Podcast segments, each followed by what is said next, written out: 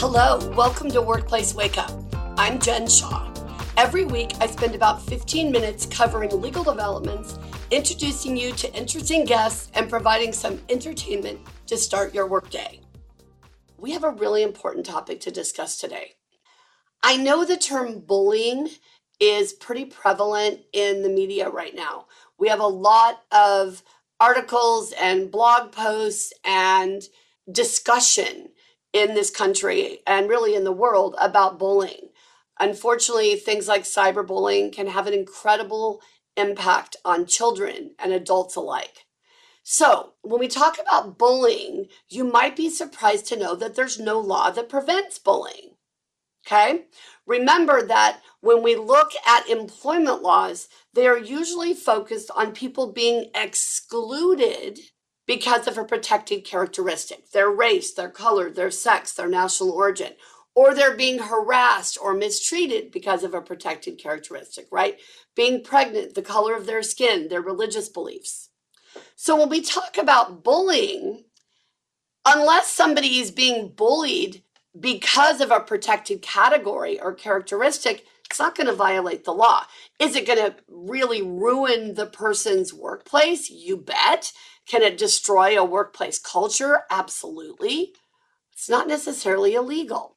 So, in California, the legislature created this phrase, abusive conduct. And a lot of folks have used this definition of abusive conduct to try to make bullying unlawful. All right, because abusive conduct, the way it's defined um, in California law, is very similar to what you would think of as bullying. Sort of repeated, uh, inappropriate, or unprofessional behavior, undermining somebody's ability to do their job. This is what we're looking at for abusive conduct. But even though abusive conduct is codified in California law, it's not illegal. It's codified because it should be discussed as part of your equal employment opportunity training that you are required to conduct if you have five or more employees. So, when you consider the requirement that you conduct equal employment opportunity training, preventing sexual harassment, racial harassment, discrimination, retaliation, all of those three pillars of EEO, right? Preventing discrimination, harassment, and retaliation.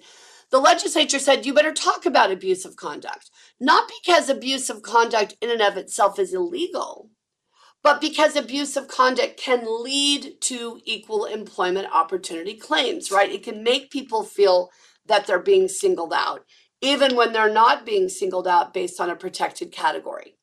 Now, there have been a number of attempts and suggestions to make bullying or abusive conduct unlawful. And part of the problem is when you look at these terms, people define them differently, right?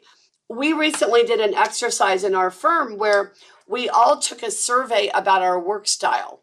And then we came out with these these letters that describe how we like to be treated at work and what's important to us. Some of us came out being very direct. If you just tell me like it is, I'm going to deal with it better. I'm going to know what's going on. I want transparency. I want someone to be direct. Others of us came out as, well, yeah, transparency is good, but don't be mean. Like we we want you to be nice. We we want you to be kind. We all have to work together and yet some of us have very different styles when it comes to how we communicate and how we work together somebody could say, well, their style isn't what I expected. That's bullying or that's abusive conduct. No. Most of the time, that's not the case. Most of the time, you're just looking at how people see the world differently, how people communicate differently, how their expectations might be different. So, one of the complexities when it comes to bullying and abusive conduct is how we define it. Now, if you take schools, for example, schools have been very much on the forefront of defining bullying because bullying is a big deal in the school. And the impact of bullying can be catastrophic. We have seen an incredible increase in childhood suicides because of things that are posted on social media, cyberbullying, right? We have seen an incredible impact even in young adults and older Americans because of what might be reported on social media or what kinds of emails or messages they may be getting. So, bullying is a thing, right? It's something that happens, but it doesn't necessarily mean that it's illegal. So, this is a great example of even when something isn't unlawful, as an employer, you should do everything you can to prevent it.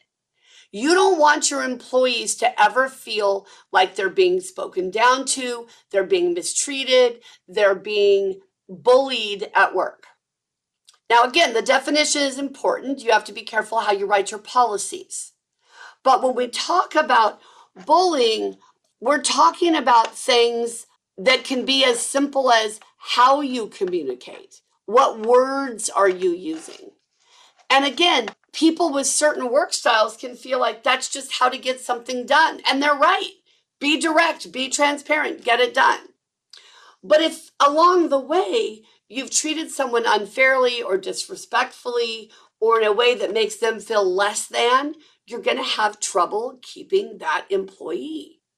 And again, we've talked a number of times about the great resignation, but we're in a pickle these days as employers. We're trying to keep employees happy.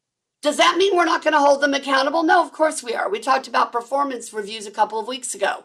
Very important to keep people engaged and make sure they understand what they're supposed to be doing and holding them to those standards.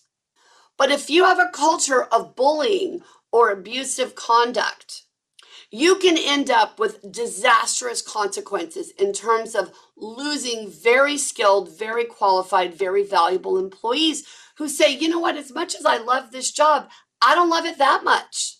I don't love it enough to be mistreated every day I come to work. That's not going to work for me. Now, I want to be clear with everyone that bullying really is in part in the eye of the beholder, right? Someone could think it's bullying if I go out and say, uh, to one of our employees, oh gosh, you're late to go to your break. You know, you better get out there soon because you have to take it within the next five minutes. I'm just thinking of that as giving a direction and making sure they're getting what they're entitled to. Someone could consider that to be bullying. Bullying has to have an aspect of being mean. All right? Being rude, being unprofessional, being disrespectful, cutting people off, making fun of them, those sorts of things. And there are some workplaces where this never happens. People are very respectful with each other, they feel accountable, they don't behave that way. Other workplaces where unfortunately it's more common. You need to evaluate what you've got going on in your workplace. Do you have some bullies? Do you have some folks who don't play well with others in the sandbox? How are you going to deal with it? How are you going to hold them accountable? What mentoring and coaching can you provide them? Don't give up on them right away. Help them see how their conduct is negatively affecting their coworkers, the efficiency of the workplace, potentially client or customer satisfaction. They need to understand all of that. But I don't want you running immediately to, uh oh, we have a potential lawsuit. Bullying and abusive conduct are only illegal if one of those protected characteristics is involved. Remember, we all have a number of protected characteristics, at least 12 and maybe more. We all have a race, we all have a color, we all have a sex, we all have a national origin, right? So don't just think, oh, I have to be extra careful with that person because they have a protected category. We all have a number of protected categories or characteristics.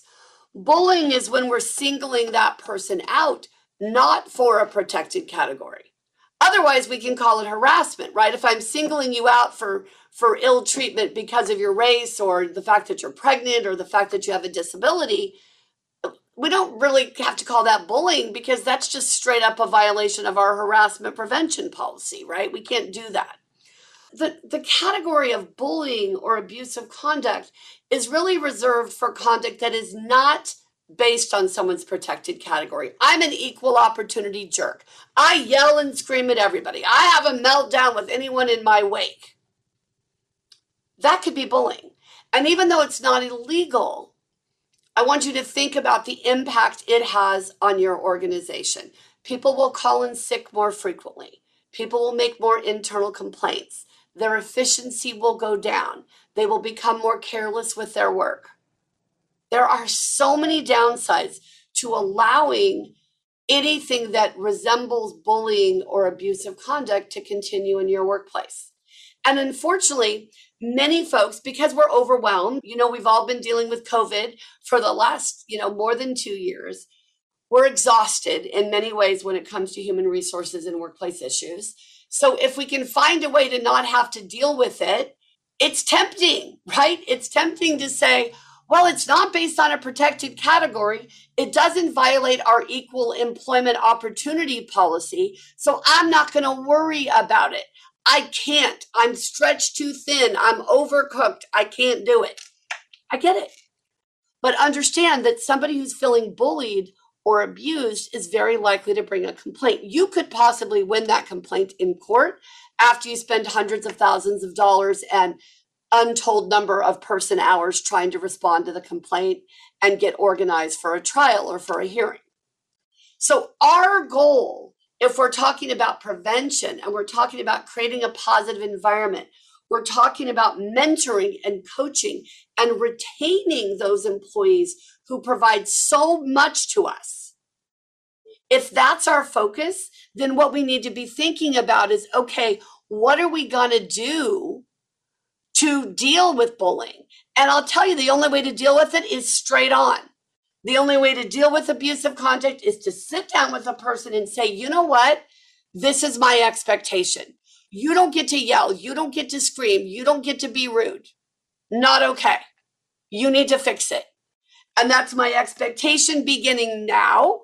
And I'd better see immediate and sustained improvement. I don't like these performance improvement plans or letters of expectation that say, well, you need to improve within the next 30 days. Uh uh-uh, uh, i am not giving you 30 more days of this nonsense. I want to see immediate and sustained improvement. If I do, you're going to be okay. If I don't, we're going to be having another kind of discussion. So when you're dealing with people, you are going to have conflicts. You're going to have people who don't agree. You're going to have people who see things differently. That's okay. That's called the workplace. That's called diversity. You know, diversity isn't only about what we look like or where we're from, it's about our thought process, how we see the world, how we solve problems.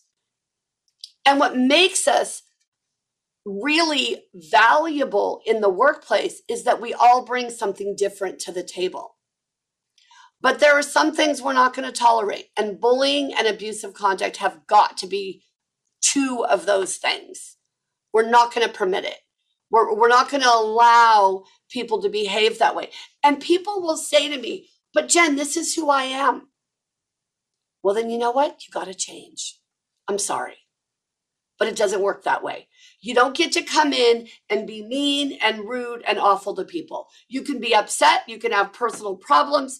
You can get frustrated. Hey, welcome to my universe. I get it. But if you're going to lash out and be mean, that has to be dealt with.